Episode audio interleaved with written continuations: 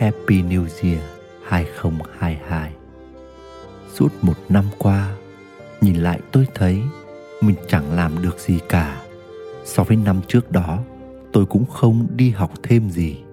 Mọi mục tiêu đã từng viết ra Đều không đạt. Nhưng rồi, Tôi lại thấy năm rồi Là một năm tôi có được Những thành tựu không thể ngờ đến. Đó là những ngày tôi tập sống chậm lại và đã thực sự chậm lại.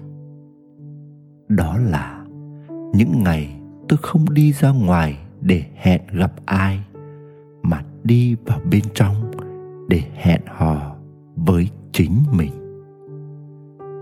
Đó là những ngày tôi nhận ra mình có cùng nỗi lo, cùng trách nhiệm cùng một mối quan tâm với toàn nhân loại và cũng nhận ra sự thờ ơ của mình trước đó. Đó là những ngày tim tôi đập chung một nhịp với tất cả mọi người trên trái đất này. Những lúc nín thở, những lúc thở phào trước những thăng trầm của đại dịch. Đó là những ngày tôi thực sự ý thức rất rõ ràng, từng hành động của mình mang sức ảnh hưởng đến rất nhiều người khác. Để rồi tôi thấy mình có trách nhiệm với từng hành động của mình hơn.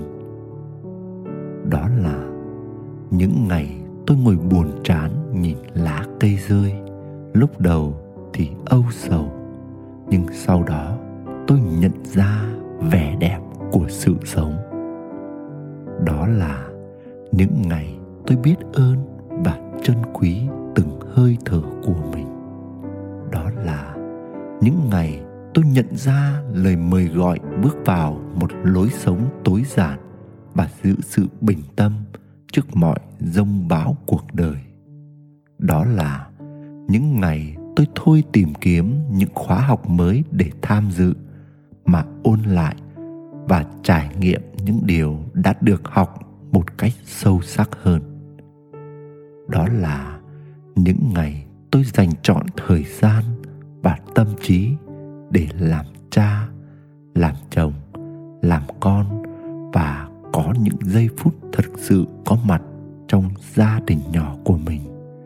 Đó là những ngày tôi thấy xúc động với tất cả những trải nghiệm trước đó của mình.